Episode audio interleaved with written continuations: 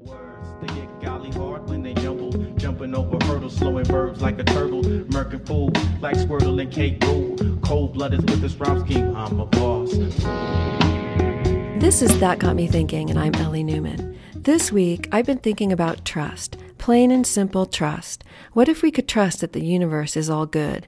Not only that it has our backs, but all it wants is to see us thrive, succeed, and flourish. And that its sole mission is to do everything in its power to make that so. What if we could trust that we're good, deep down to our cores, every ounce, awesome? And what if we could trust that we don't have to sacrifice who we are to get what we want, and learn once and for all that the only way to get what we truly want is to be the most authentic form possible of our true selves? What if we could trust so much that on every occasion, in every scenario, we could learn to follow that little feeling that says go left when everyone and everything else is telling us turn right? My guest today is Sean Vij. He's an author and very successful everyday businessman whose mantra had been, it's not personal, it's just business.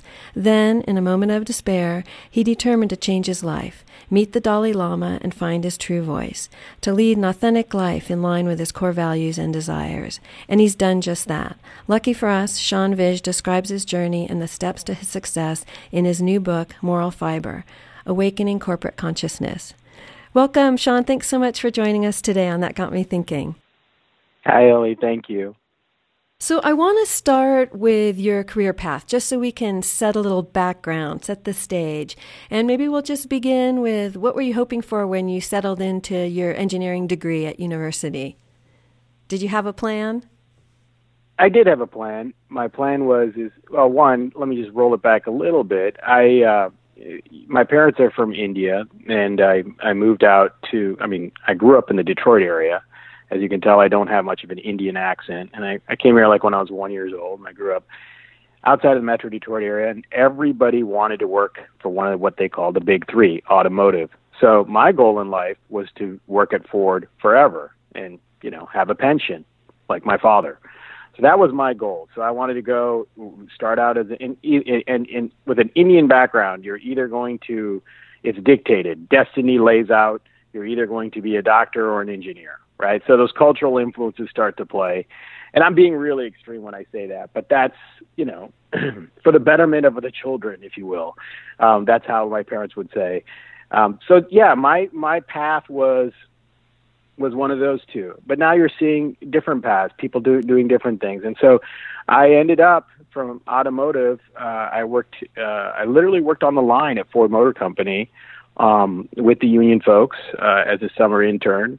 I did an engineering degree. I decided to go and further my engineering. Went to graduate studies at Michigan, and then I went to. My purpose changed a little bit more, and I got a little bit greedier, and I decided to go get an MBA, which which is all good and I went into consulting. Greedier or yep. more ambitious? We're going to talk about that distinction. I think throughout sure, this, this sure. conversation. I think at that time it was a little, at, at that time it was. Uh, I would say it depends on where you're looking at and what optic, but at that time where I decided to get my MBA, it was some call it ambitious, but at that time it was me. What I would say was was greed caught me at that moment and I and I and I was caging myself in a, in a corporate environment with all these things and material things, and I wanted more and more, and I couldn't stop. And that's that, and the greed just took over. So it starts with ambition, and I guess we'll dig into it to your point. But it started with me with ambition, but then it turned into greed, and it just never. And, and, and it's gauging where is the, where you know what's the temperature at that level, and that's that's what I talk about in the book, and that's what I think you know we talk about. Well, I guess we'll get into it, but well, well we can get into it now too, yeah, yeah, because you talk sure. about um, that you had caged yourself, but originally to attain the things that you thought were what were going to bring you happiness and purpose, and sort of what what everyone was meant to attain, and what was then going to make you uh, successful, sort of in in all eyes and, and levels. That's right. I mean, I thought I was I was conditioned, or so you know, at a, at a point, we all are, right? And, and I, through what I call cultural hinges or influences, what's around us and what we value as a society or or sub society or or culture.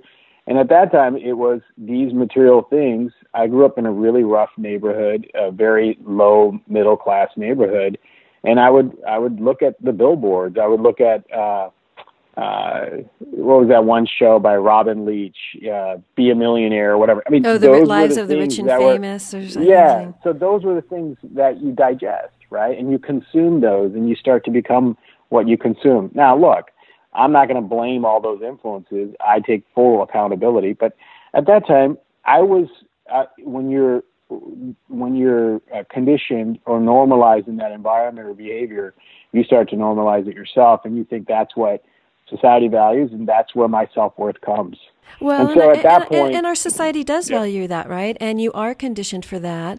And so it is a big leap to step outside of that. And we aren't sort of um, prepared for that and geared for that. And it seems like maybe the disconnects happen and happened for you when you say you began to have a disregard for how you achieve them, right? It's like the ends begin to justify the means and we lose a, lose a connection there.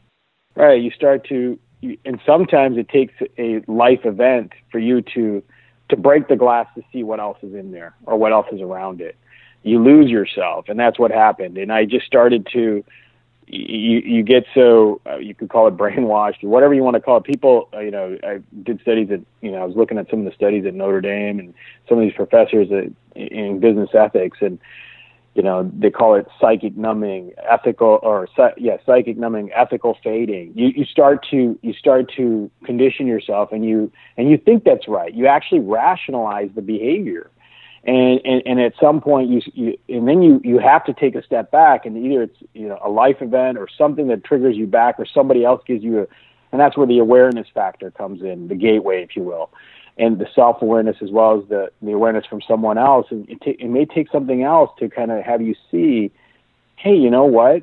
I'm doing something wrong. And, and then you start and it triggers what you just when you opened up with that inner voice. And you and that's that's we we lose that inner voice. We know what's right and wrong. We lose it when we don't practice it. That's what happens. Well and the the psychic numbing is probably and the the wired in us in situations for survival, right? That we begin to need to rationalize and justify behavior to shift into uh, a new environment and be able to adapt and adjust. So again, don't yeah, be too hard on yourself. Don't be too hard on yourself for that. so no, that's, a, that's that's that, that's fair. Yeah, that's right. So you end your book with this story, but like I want to jump into it, and that is okay. the moment that you talk about when you had that internal shift, and maybe we can send it around your um, path to meeting the Dalai Lama. Okay. And so you. It was. Uh, go ahead. Yeah. No, no, it was back in. I mean, it took me three years, three and a half years to write the book, and it, and a lot of it came from, you know, a personal, what I would call a personal crisis, right? Like most things in life, things change and, and the shift begins. And for me, it was, it was back in, I would say, I met the Dalai Lama for the first time February 2014, and it was in January. I'm from the Seattle area, and uh, I've been fortunate to have a a beautiful home, a beautiful, you know, a lot of nice material things, if you will. Big house, and I was I was sitting. It was a Friday night. I was sitting in this what we call a bonus room, looking at the big screen TV, eating half of a cold sandwich. Uh, wife is out of the house, daughter's out of the house. I'm all alone, and I, I just I was extremely overweight. I was unhealthy a lot of medical conditions. I had distanced myself from my own personal family as well as my my other parts of my family, uh, my parents, my, my my siblings. I was in a very toxic work environment. I, it was just extremely toxic. It was a lot of uh, a lot of uh, uh, a lot of hurt and hurting um, on both sides. Uh, and, and we all go through that in a work environment. We don't want to admit to it, but you know, a lot of people wake up in the morning not wanting to go to work. And so, you know, the, I was in that environment. I was in a bad family environment. I was just very unhealthy. Everything was hitting me at once, Ellie. Everything was hitting me at once. And I started getting really angry. I just started getting really angry at myself and everything around me.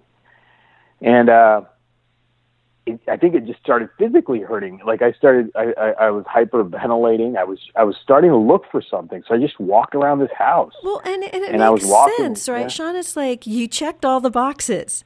You did all the things you were supposed to do. So then why, right? Why, why are you ending right. up there? Why am I in this? Why am I in this situation? And why?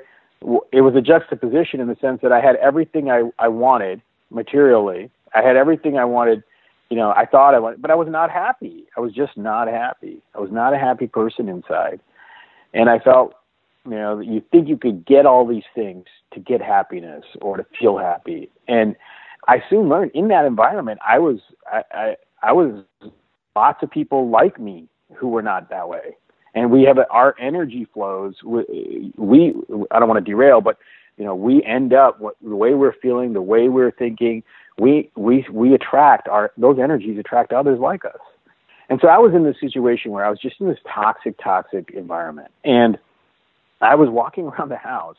You asked how I met the you know the whole Dalai Lama. I I was walking. It was in January. I was walking. It was pouring rain like usual, the typical Seattle.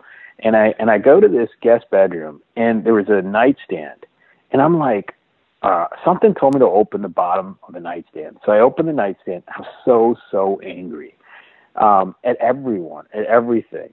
I was blaming everybody, everybody, and I was angry at myself too, but blaming more than myself, and then I others than myself. I opened this drawer, and there's this little pocketbook, and it says the Dal- the pocketbook of the Dalai Lama. I'm like, who is the Dalai Lama? I remember buying that little pocketbook years ago, and I'm like, I opened this little pocketbook. It's like maybe 100 pages, little one. I opened to this page, and it says, You can gain your greatest strength through your greatest suffering. There was a quote from him. And I'm like, What? And then I started reading all this stuff about compassion. And I'm like, Compassion? I'm so angry right now. And I'm thinking, How does compassion?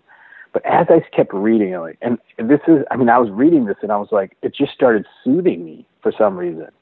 And either might have been I was looking for something, but whatever, I, I just continued to read and I felt so more at peace at myself. So then I said, I'm just going to go. I'm just going to go tomorrow. I'm going to take the day off. I'm going to go to Barnes and Noble, and I'm I'm just going to go read up on this Dalai Lama.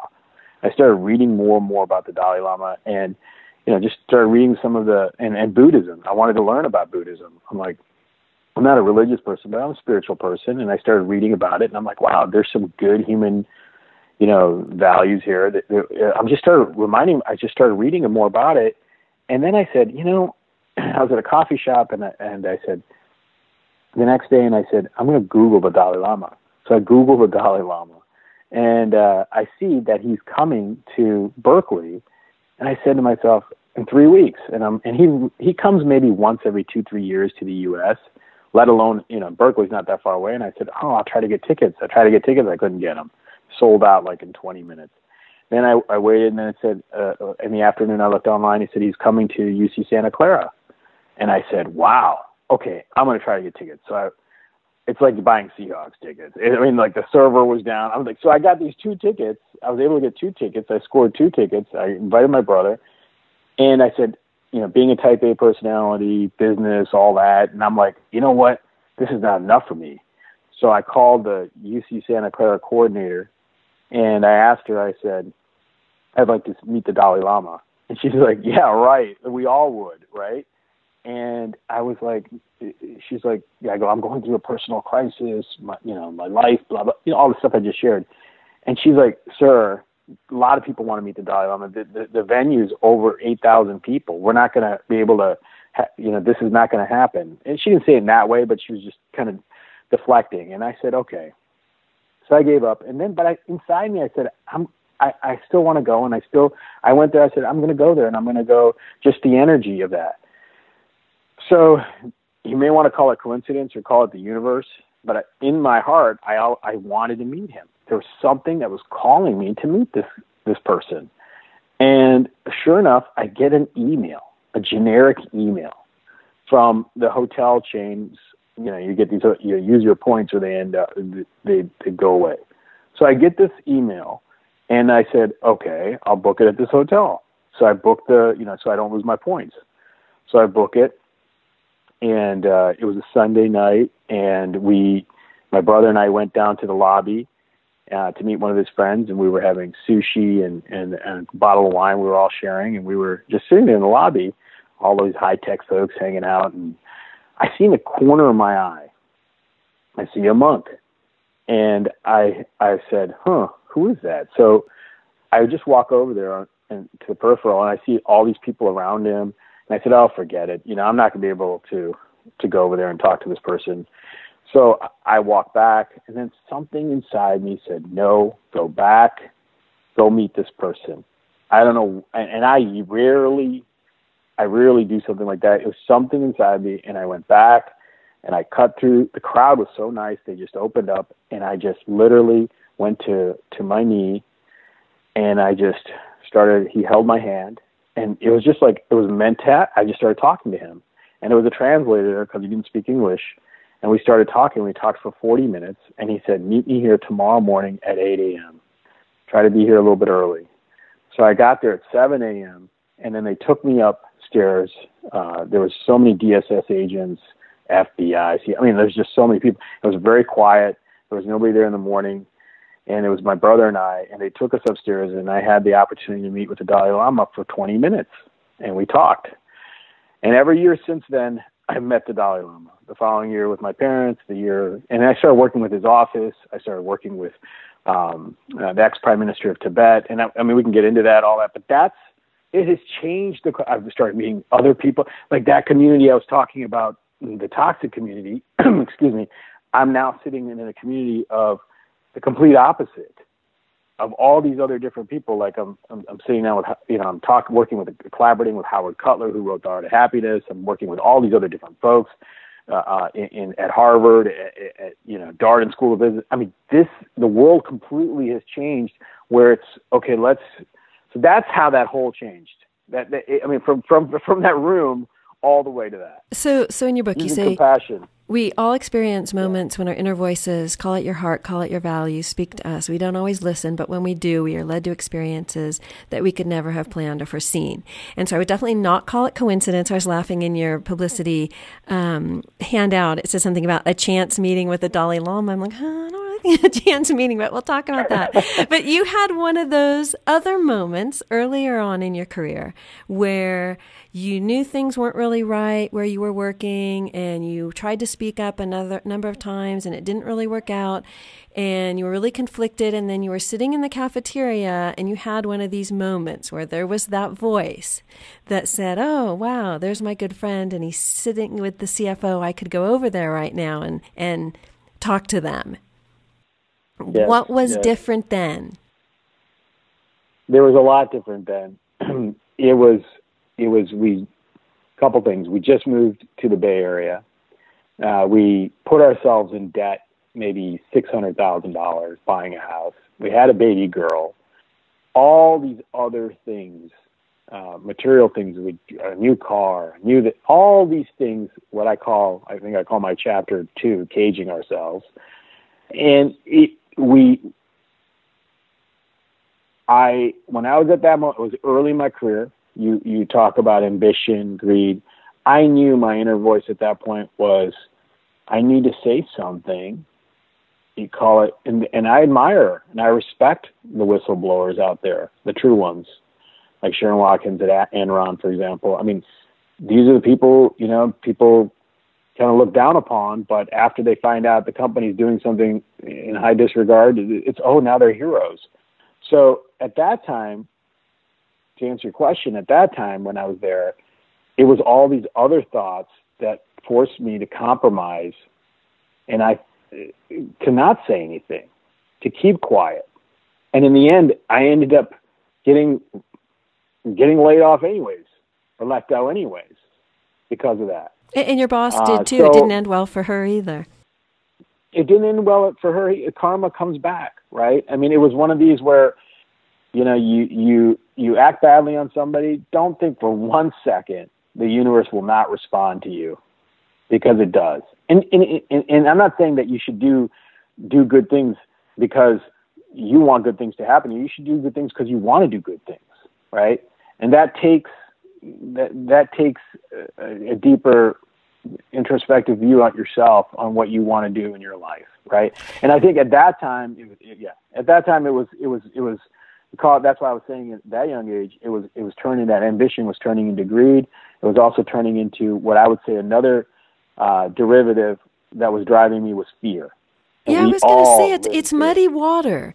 You know, in, in hindsight, you say you were rationalizing. You were saying, you know, my values don't align with what I'm doing in this job, but I need to feed my family. And that, you know, it's like what you said, what optic you put on. Because is that a real rationalization, or at the time, are you in this muddy water where you really are believing that? Maybe there's a tiny quiet piece that doesn't, right? It's trying to pokey, pokey, pokey until it knock on you, and then you know ring your bell. Yeah, yeah. Um, but at yeah. the time, it's a tricky place because that's where you are. It's also like to your point earlier. We as human beings, I mean, we're created physically and emotionally. We always get in this state. What we, I mean, our bodies react in what we call survival mode, right? Certain organs react to certain things at certain times because it's reacting to the environment, and it, that happens also psychologically and, phys- and, and emotionally as well. And so our our defense mechanism, the Dalai Lama says this is, is when we see anger, our first instinct is to react with anger, right? And and that's not that doesn't help anyone, right? Anger doesn't solve anger. Anger doesn't solve resolve uh, anger. It's compassion, which which was a big ha ha moment for me. And so, you know, like for example, anger in in Buddhism, they they talk about these three the three poisons: anger, greed, and ignorance. And they invite their friends. What we talked about, like I talked about, fear and and other things you know, jealousy and you know uh, many other things that come into play. And so the thing to me was is okay, how do you, it's it's at the individual. That's why I wanted to focus so much with the book at the individual level. As individuals, you know, peace in whatever we do. We want peace in, in the work environment. We want peace in the world. We want peace in society. Peace only comes only comes through inner peace. And at the individual level is where we need to find the balance. And that's what I love about when I was reading about Buddhism. It's, it's in the balance. It, it, it's, it's, it's in the moderation of how we you know how we balance ourselves. Yeah, and yin and, yang are friends; emotions. they're not enemies. They're working together. Right. Um, and right. and so that gets tricky too, though, right? Because those emotions of anger and vengeance and all those things, emotions come up to tell us something, right? It's like a signaling system. Hey, something's going on here. We need to react. But it's kind of taking that moment to say, all right, I'm feeling angry. What's that about? And then how do I want to react constructively? Right? It's okay to be angry, but maybe not scream and yell and berate. So you said you had lost that connection with your inner voice and that, that really you had lost a sense of self awareness. So, what did it take to find it again? And it seems like through the title of your book, Moral Fiber was kind of your grounding point, developing that. So, maybe you could talk about that a little bit. Yeah, I mean, what I talk about when I, you know, I, I coined the term moral fiber as knowing and acting on our values knowing and acting on our values, we know, we know, you know, our common, you know, common core values. This is not rocket science, right? And having interviewed so many different people and looking at the different studies that have been done out there, like like John Haidt, you know, at NYU, uh, just talking to Mary Gentile, just so many different people, and and then even interviews. I interviewed like the people at Starbucks all the way to the janitor at Whole Foods. Like, what were the things that people value? And the five things that came up to me that I, I got were empathy, compassion, honesty, loyalty, and respect.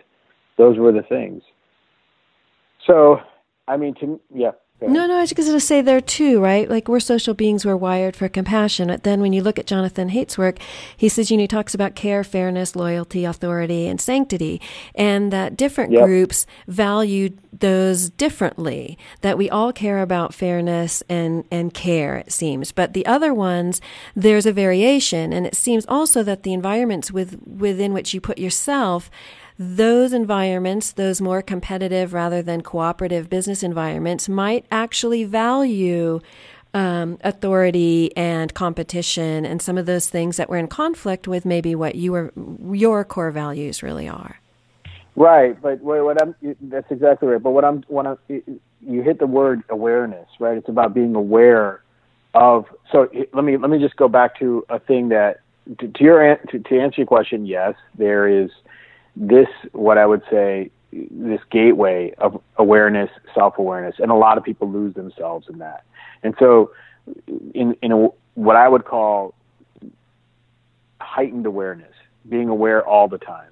And how do you get how do you get to that level? And that's what I was talking about is knowing and acting on our on our core values. So yeah, anger and all of these things are, are, are they, they might finding the right balance. Let me give you an example. Let's just walk through an example to make it a little bit more more tactical. Um, in interviewing a lot of these folks, um, they were all doing very similar approaches. Like I, I started talking to, to leaders that practice these values, and one of the things uh, where we talked about was, for example, uh, let's the category that, that I, w- I want to I want to I used a I use this is what I call act, where you ex- ex- let's take anger for example. I I was angry at work at one point where I was I was I was I, yeah I was kind of belittling a colleague. I was getting angry, and I was on a call, a conference call, and I was just getting angry. And I found out that uh, so accept the emotion, right? At the moment, try to accept the emotion that you're getting angry, because a lot of people don't even accept that emotion. So yeah, businesses might angry. say, yeah, yeah, yeah, I'm not angry, but accept that emotion and realize that you are getting angry, and more importantly, start getting surgical with the anger, right? So how do you do that? You have to cloister that first, because our tendency as human beings, we tend anger tends to build, right? These emotions, especially negative ones, exponentially build, and it just con- compounds at that point, and you start to lose yourself. And so the key also is cloistering that emotion, getting surgical, and getting into the why. What caused that anger? Was it my daughter that kept me up all night and I'm just deflecting on this individual? And that requires self awareness, different vantage points, right? Looking at across the board, eh, eh, across the board, across different lenses, if you will. Taking a 360 approach on really try, being patient and looking at all the different vantage points and then tempering that emotion.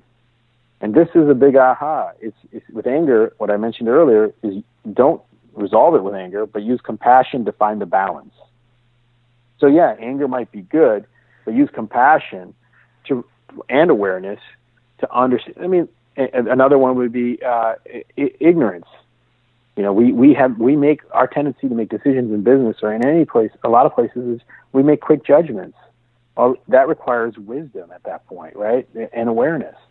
And, and, and so, the, so with anger, use use compassion. With to find a balance. With ignorance, use wisdom. With greed, use gratitude. These are simple things, but it's it's it's getting on getting surgical, cloistering the emotion, and then gauging the dial on how much you need, because it's in the balance where we'll find that peace, if you will. So you have a great example. and example. making comprehensive decisions. Yeah, you have a great example in your book uh, about managing when you're talking about managing the poisons in the business world. And you and your team had flown to Paris and and had been up all night, and you were walking into a meeting where you were presenting the work that you'd been working on for for a long time, and you were just rejected, belittled, you know, shut down right away after making this trip, and and pretty much humiliated purposefully. And you talk about one person in the room who, you know, probably was angry at what he was seeing at first, but he countered with compassion. Yeah, he he he he, he yes, yes. And, he and countered with compassion. So, do you want me to talk about yeah, it? Do you want me yeah, to riff on that a yeah, little bit? Okay. Great. So, yeah, we were we were we were going. It was one of these where it was going to make or break a lot of careers. There was a few of us flying to Paris to go pitch one of these um, uh, the, I would say a corporate vice president of a, of a big company, and it was one of these where the culture was at that time, at that moment in time, was uh, managing through fear. Was was was a it was like an old boys network managing through fear. And if you weren't part of the clique, you you were not part of the clique, and it was hard to get into that clique. Right, it was like a fraternity, if you will. So we all wanted to be part of that fraternity, right? We all wanted to, you know, move up in the career, get our what you call ambition. So we we we flew out there, and it was a it was a um, I won't get into the details, but it was a uh, an organizational strategy uh, blueprint, and we were presenting it. And as I was, we were all nervous, and as we were presenting it, uh, I still remember, you know, uh, the the vice president just, you know, there was somebody before us and they were all laughing and, and just making a mockery of the last person. And then we walk in and they're making a mockery just just they call it um, precision questioning. Uh, it's I, I I believe it was masked for uh, belittling you know MBA students when they get questioned all the time cold calling. It, it, it's it, there's ways of approaching individuals and I think leaders you see today are taking using empathy more than cold calling an individual and managing it through fear. And so at that time, it was just this person was just coming just coming after us. Eh, like we couldn't even I couldn't even fill I couldn't even finish uh, a sentence, if you will. And he just he just was whatever you want to call it. I'm not going to judge, but it could have been his own insecurities. It could have been whatever it could have been. But what I noticed in the room, the facts were he was belittling us and putting down the subject matter, putting down us as individuals, and it was he just was cold and he was he was he was uh, he, he, I think it was he, he was looking for uh, reinforcement from his troops, if you will, leadership, and he just basically he was treating us he was he was not treating us in the most respectful way, and then I noticed others just followed him, all of them. They all followed him until this one individual who I could see in the corner of my eye just had it, he felt like this was wrong. This is something wrong. And he held back in speaking through the whole time, but I could tell he just kept quiet and he just, it, it's like, it's like you're watching somebody, you know, getting beaten up, belittled, and you know inside yourself that's wrong. So how did he handle it? So his his was he, he he did it in a very very um, dynamic way, and he basically said, "Look, you know, I think he." What I loved about what he said, and I've interviewed a lot of people, is our biggest thing in life is when we're in these environments, we have a choice to say something, to say nothing, and saying nothing and doing nothing is also it also compromises ourselves. So I asked a lot of different people um, and people who I admire and who who moved up the ranks doing it the right way. And there was a lady who runs HR at Starbucks, and and she said it, and I've seen her in action before. And she said, if you're direct, you're honest, you're transparent, and you're timely, if you and you do it in a very compassionate way, in a very uh, assertive way, people will respect you for that. And if they don't, then you don't. It's not worth you being there. That takes guts. And she has done that every time. And I've seen others that do it that way and they've advanced. And, you know, they've also attracted, by advancing or, or, they've always have attracted the, the, the, similar type of mindset people. Well, it's interesting. And so when I saw Chris, when I saw, oh, I'm sorry, no, when I saw this individual do this, when I saw this individual do this, he confronted the vice president and he said it in a very nice way. He said, look, I think it might be great for us to just hear out Sean. And everybody knew deep inside at that moment, it was just like this hollow bone. You could you could feel the, the ground just to be hollow. And it was just like silence. And it was at that moment, it was like he rang a bell that said, Look, guys, we're doing something wrong here. This is not human and he just he just reminded everybody of like let's just hear them out and sure enough they did and everything was fine after that and, and it's funny because because it's not constructive or productive either right no not at all yeah i mean it's just this this is just childish behavior yeah. it's childish ignorant you know and, and and what's happening in a lot of these corporate environments that, that you know is ego ego and it's childish yeah right? Well, you see good leaders, they, they, they, they, they, they have a sense of humility. They have a sense of purpose. They have a sense of, you know, and they don't just preach it. They, they, I go into this, what I call uh, these four, what, what is a toxic environment? You know, and I call it the four diseases, deception, detraction, discrimination, and doubt. and I categorize it to simply just kind of you know to put a pattern behind. It. But those were the those are the four things, and deception is a very very big one. You see a lot of leaders say something and act differently. Look, we're seeing it today, in, in not only in the work environment, the political environment.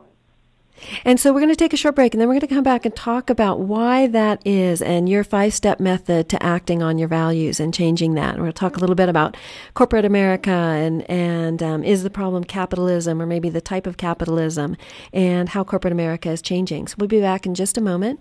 This is Ellie Newman. I'm speaking with Sean Vij. He's the author of Moral Fiber Awakening Corporate Consciousness. And, um, it's an awesome book. And this is KDPI 88.5 FM drop in radio, listener supported, non commercial community radio. And we're streaming live at kdpifm.org. All right, we're back. This is Ellie Newman on That Got Me Thinking, and I'm speaking with Sean Vij about his recent book, Moral Fiber. And so, Sean, I want to kind of pick up where we left off, setting the stage of, you know, where corporate America has been and, and how it's transitioning. And maybe we'll start with Lucy Helm, who you mentioned, a senior vice president at Starbucks, because I think she nails it. Um, I, I wrote, This is the key when I was reading that section of the book, because she sort of says, you know, it's not easy, it's a big leap for many to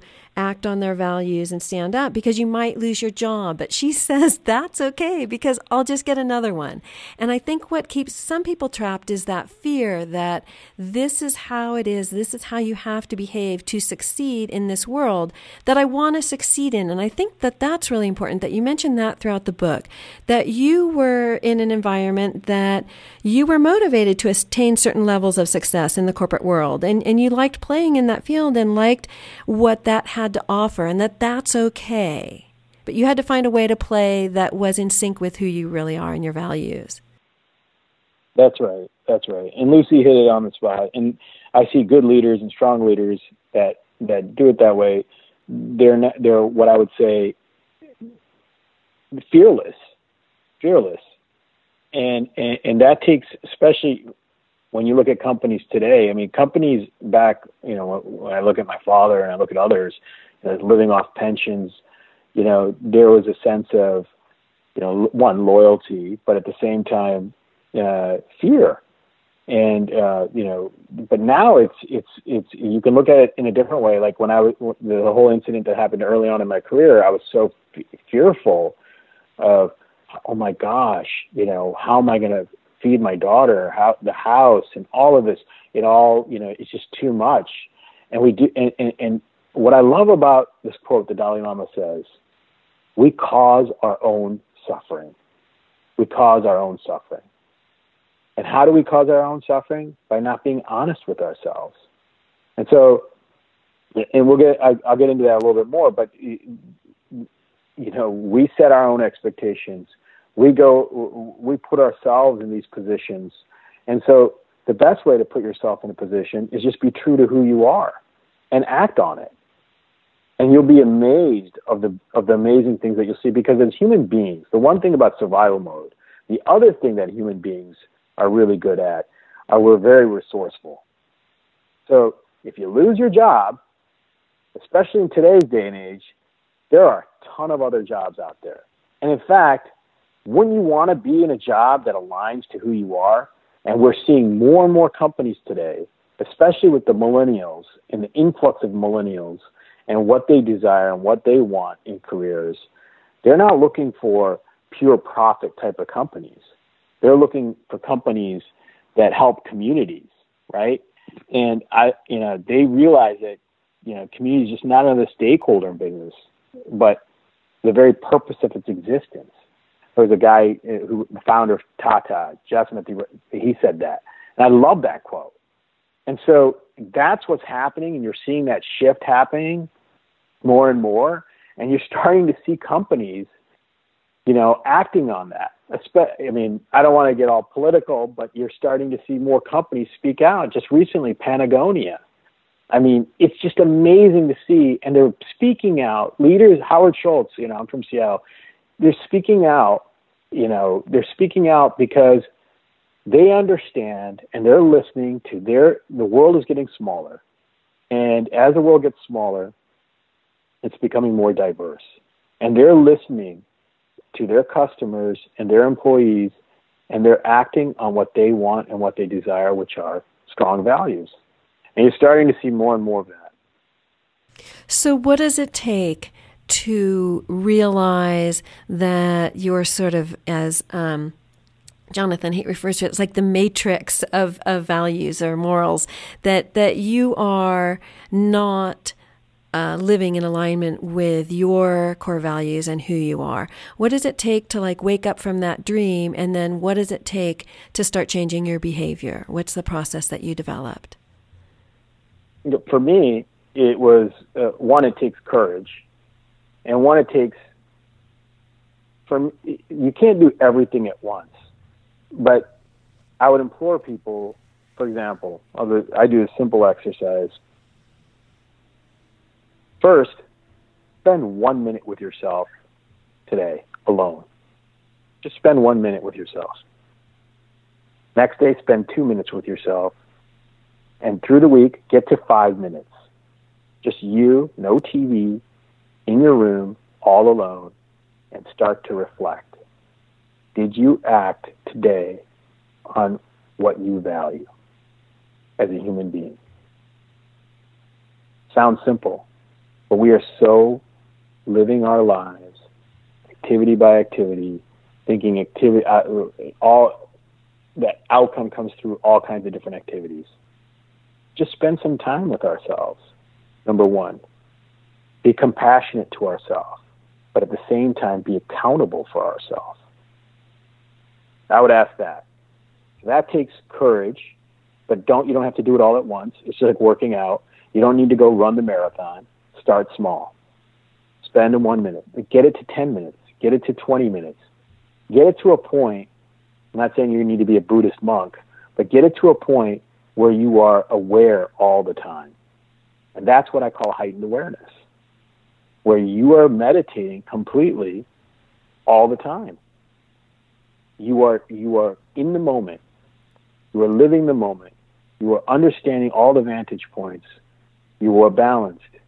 That's one thing when I met the Dalai Lama, I never felt so much sadness and happiness. But the other thing that I never felt so much was this level of equanimity, this balance. It was like I was in this world of balance. It was actually it was very beautiful. It was it was it was amazing, and that feeling you feel it, and and and and I think that energy just resonates. And so, as a leader, a business leader, or wherever you're at, you project that the way you act, the way you are, and and, and so that that that matters, and that has an impact on people. Not being for or against, being with. You quote a, and I'm going to, I apologize beforehand, I'm going to garble his name, a Harvard Business School professor, Nien He not sure about how to say it. Neen Sai. Uh, yeah. I was close. Um, and he says, being true to ourselves can be hard because many of us are afraid to learn what we find when we look deep inside ourselves. What did you find that was the most difficult to accept about yourself when you began looking more closely and honestly inside? Was there something that was like, okay, this is this is hard to look at, and and what do you do when you find something that that um, is challenging to see? as as some call your well, you know your your dark side or your dark soul. Yeah, I mean, there's, I mean, we all have those things, uh, and and people who say they don't, they're lying to themselves, and that's what I was doing. I was lying to myself. I I realized, you know, uh, I was I was doing things thinking that I was going to I, I was doing all these things that I thought were important for me to get this level of happiness, and it wasn't even really about this. It, the happiness is not a destination. It's you know I know I know I know it sounds like a cliche, but it's uh, literally a journey of like if you live your values and you start doing the things that are that are good for for me it was I was so I disregarded how I treated other people because I thought if I my attachment is to my family, my immediate if I if I treat them good and I do things, I'm doing the right thing for my family and my life, and that's all that matters. No, you know what? We're all one big family. You know what? We're all human beings. You know what? There's other people's mothers and children. Why do we have boundaries so much? Why are there so many boundaries? And that's what I love about the Dalai Lama. It's he's so disarming. He gets right to the point. He is talking to heads of state all the way to people, just common folks. What I love about him, and and, and he, we're all human beings. Everybody, and I was you know, we, we, watch ourselves, how we treat, we manage up versus managing down. We, we, we treat people disrespectfully because they, I mean, there's always an ulterior motive. How about we, and, and I was doing that. And I realized that about myself. And there's a lot of people like that. Well, and there's a false belief in there too, right? Because there's a belief that if I don't do that, I'm going to fail. And it's the only way to succeed. And that if I do treat people well and honor myself and honor them, um, you know, I won't succeed. And yet, what you found pretty much instantaneously is if you do that, you're going to meet the Dalai Lama. Um, so, so that was shattered. You had a great story that you tell about uh, a night out with some clients and this guy Jerry, and that you he turned out he was a total schmuck, and his team were schmucks um, in some regards, and you weren't sure really that they would be the kind of people you wanted to work with, but yet you had this sense that if you didn't work with him, you'd you lose your ability to successfully execute on that project, and that's a huge chasm that that people I think often can't jump, and that you did, where you got yourself to a place where you said, you know what, no, I'm going to trust that he's not the right guy and it'll all work out. But that's a big leap. Right. Yeah. You know, that was that was that was interesting, right? I mean, like we've all been in compromising states in in, in business. You know, the uh, it's that was an evening out with a client. I mean, that I had to choose on a big, big project, and I was, I, it was not only me, it was me and the team were shocked to see what was happening uh, with respect to the evening and where it was going. And I was like, we're, we haven't made the final decision yet. And that took a lot of, that's where the balance came in, right? Because I could have at that time just said no to, to him and his company as, as the vendor.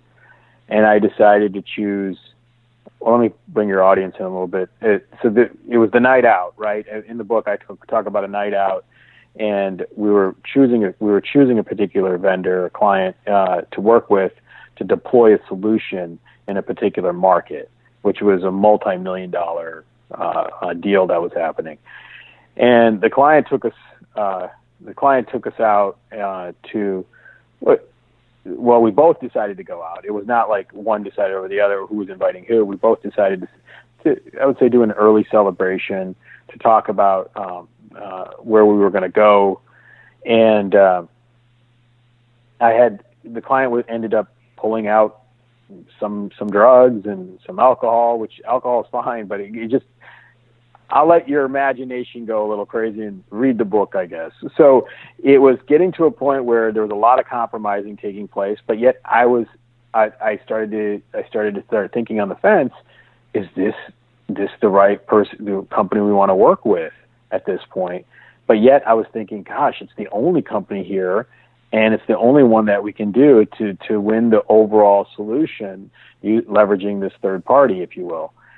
And I was in a really tough spot, and I thought, you know, do. But then I learned at that moment, you don't need to make a rash decision, Sean. You don't need to make one right now. Make an informed decision. Make a balanced decision. So I went back and took the time and the due diligence to think about the evening and, and do some other uh, uh, due diligence on the company. And we we ended up going with somebody else, which was the smart thing to do. So yeah, I mean, you know, there's in fact, I was glad we went out that night because I got to see a different vantage point. You talk about uh, at the beginning of the book that you know you had been rationalizing and saying and, and making a distinction between well well this is business and so it's okay and that that started to shift. Do you still feel like there's a distinction between business and other areas of your life, or is this a universal story uh, moral fiber that that yes your book is set in the business setting but that really in any relationship in any area of our life it's a matter of flexing and strengthening that moral fiber to be able to act in alignment with our core values and to be self-aware and recognize when we're out of sync I think it's I think it's universal to answer your question. I think I know it's universal. I don't think I know it's universal. It's for me, for me, it's universal. One thing I see of the Dalai Lama, he's not one person at work. We talked about I was talking about suffering earlier. We cause our own suffering. And the reason we do that is because we're not true to ourselves. And I wasn't true to myself. And so that's a hard thing. And that requires that one minute, two minute, five minutes, 20 minutes, 50 minutes, three hours alone each day by yourself. I mean, when I say alone, I mean you're not consumed by everything else. You're aware of yourself and you're aware of your actions. And you're living accordingly to what you want to live by. That takes courage and, and, and strength. And, and, and so I believe the, the Dalai Lama, he's not one person at work and one person at home. He's the same person. And I have started doing that. Ever since I've met him, I have started to become the one person I want to be. Not all these different people and cause my own suffering. And it makes it easier. It's less burden for me. And it's truth.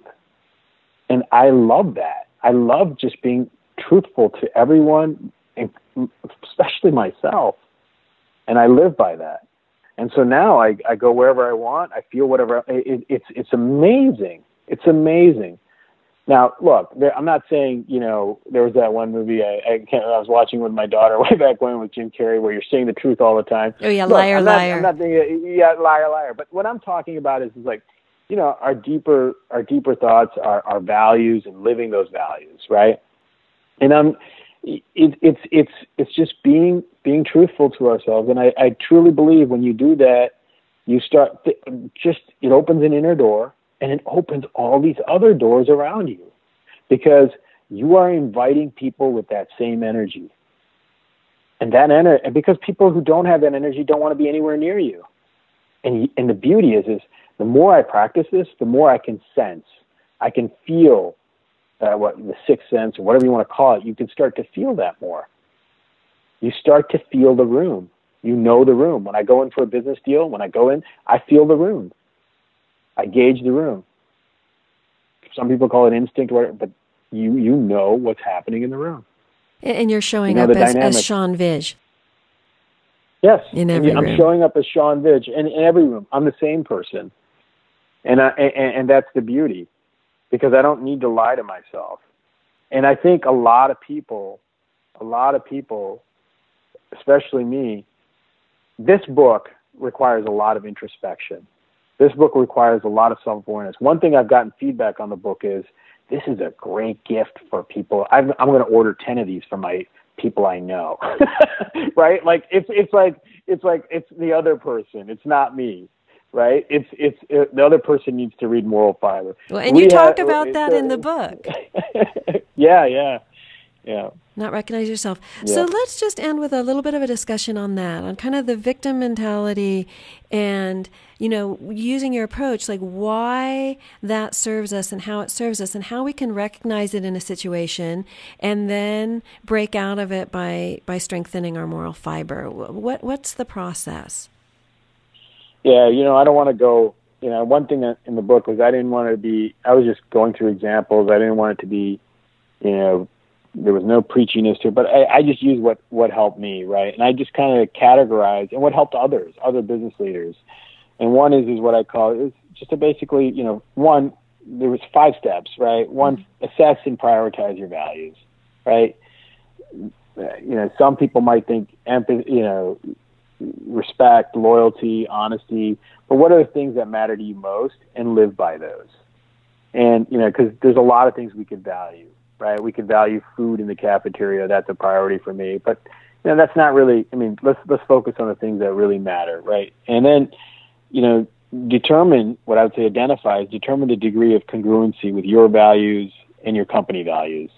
Look, if you're, you know, if you're in a, in a, in a, um, I remember uh, I had a friend. She she worked in a, a. She was she was. I was like, why are you working in this stock brokerage firm when you totally different value different things? I mean, just it was just didn't make sense, right? So like, find out where, figure out where you're at and why you're there, and does it really make sense to be there?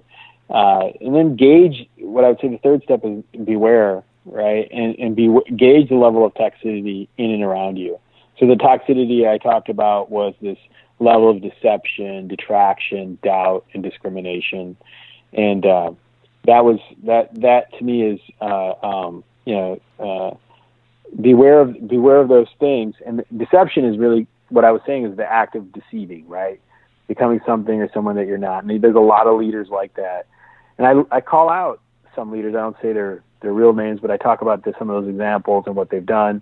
And dis- detraction is you know belittling you know the reputation of of others. You know, and and and we see that happening a lot. in Discrimination. You know, we see it in in the work environment some people, you know, group of folks, group of guys, old boys network, or whatever you want to call it, uh, unfairly treating another person or a group of people. And then doubt is obviously that's a big one. That's a feeling of uncertainty and lack of conviction. So that one to me is is doubt is a very very powerful one. And then elevate. So if you see the, these these four Ds, if you see, you know, some more than others. I mean, I've been in environments that they're toxic, you know, across all four. Some may be toxic more than others but there are also area companies that aren't that like that. That uh, they're all they all have degrees of it, and it's just the company you want to go with that has the least amount of de- degree of that. Then obviously is is what I would say step four is then you know now that you know you're be, you're aware of these toxic environments and where you are relative to them, then start to elevate yourself. You know, and that's that requires the self awareness, right? The greater perspective, you know, both internally and externally, and just those vantage points, if you will, and trying to figure out, you know, how do I do I you have a you know, I I, w- I call it the um, the camera on a tripod, right? So you know, elevate. You try to be that camera. Try to look at all the different vantage points. Uh, be outside your body and look at yourself relative to where you are and what you're doing and how you're acting, and are you contributing to that toxic environment? And is that contributing to you? and how are you dealing with that? So that requires elevation. And then finally, releasing yourself. So this is the tough part. You either make a choice, you stay, you stand, or leave. You do what Lucy did, right? You know, you you you make a stand, and um, you you do it in a very direct, honest, transparent way, and you give feedback, and you make a choice. You know, and there was a lot of jobs. There's no right or wrong answer in this. It's in the situation you are. There was a lot of jobs where I you know, I I uh, um, I stayed and I compromised myself, and later on in life, I I regretted that. And there are, you know, and and then there are times where I'm really happy where I took a stand and I walked away, and I wished, uh, or I I, I voiced up and spoke up, and I found out leaders that uh, that respected me brought me under their wing. So that's those are the that's how I categorized it. There's no right or wrong answer, but that's how I kind of managed it, and that's that's when I talk to other folks. And so hopefully it's a good tool for others to kind of leverage. This is Ellie Newman on That Got Me Thinking, and I've been speaking with Sean Vision. Sean, uh, about his most recent book, Moral Fiber Awakening Corporate Consciousness. And I just got to ask you before we end about the cover, the cover photo. Was that uh, your choice? Was that um, deliberate? And, and uh, what's it all about? Yeah, uh, that's, an, uh, that's the first question I ever got, and no one's really asked me that. Uh, that's an awesome question. So there's a lot of meaning behind this cover photo.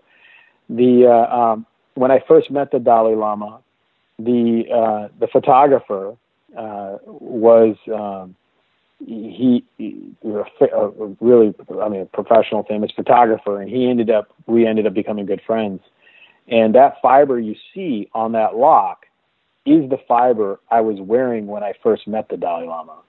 So there's a uh, uh, a photo, I guess, in the book also of my first meeting with him, and I'm wearing that fiber, and I got that fiber from uh, one of the uh, the monks. The lady, there was a lady uh, with a monk who gave me the fiber to put around my neck, and I just decided to use it on. Um, uh, the photographer and I were walking in a Japanese garden in San Francisco, and we saw this doorway. And here's the amazing thing: talk about universe we didn't know. We we took the photo of the doorway. He did, and we put the fiber on. But then the Dalai Lama, when he wrote the foreword of the book, we didn't know the the. I mean, if you read the back of the book, it says Sean shares with how compassion, gratitude, and wisdom opens our inner door, unlocking a more purposeful life and career. We didn't know a door would kind of with the words, so we thought that was kind of kind of nice. So it just kind of all you know, it just it, it just kind of ended in a very nice note. So another another coincidence. Another right. coincidence. Yeah. Well, such a pleasure to read the book and such a pleasure to speak with you today. So thank you so much for joining us. And uh, Thank you, Shauna, do you have a I it. website? Is there somewhere we can direct people for more yeah. information? So yeah, there's uh, moralfiber.world. If the book is rolled out, it's going to be at all uh, the Whole Food stores. Uh, John Mackey, the conscious capitalist, has been very supportive. Uh, the we have uh, it's going to be at Barnes and Noble. It's being rolled out primarily on college campuses, Barnes and Noble, but that'll be rolled out as well. All right. And a great gift for all of those people you know in your life that need it. All right. Well, thanks so much, Sean. Thanks, Ellie. Okay. I appreciate it. Bye bye. Bye.